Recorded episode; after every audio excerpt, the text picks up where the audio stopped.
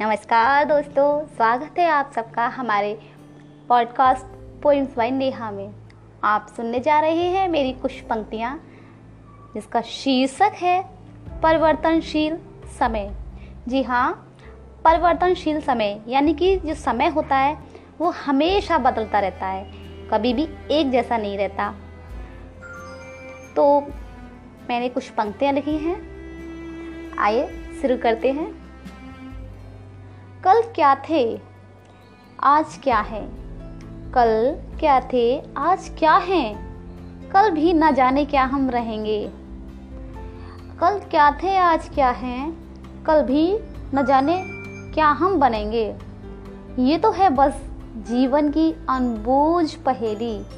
भला कभी भी इसे क्या हम समझ सकेंगे? न थी जो उम्मीदें किसी से, न थी ख्वाहिशें किसी से। फिर भी उम्मीदों की किरण जगाई थी दिलों में हमने।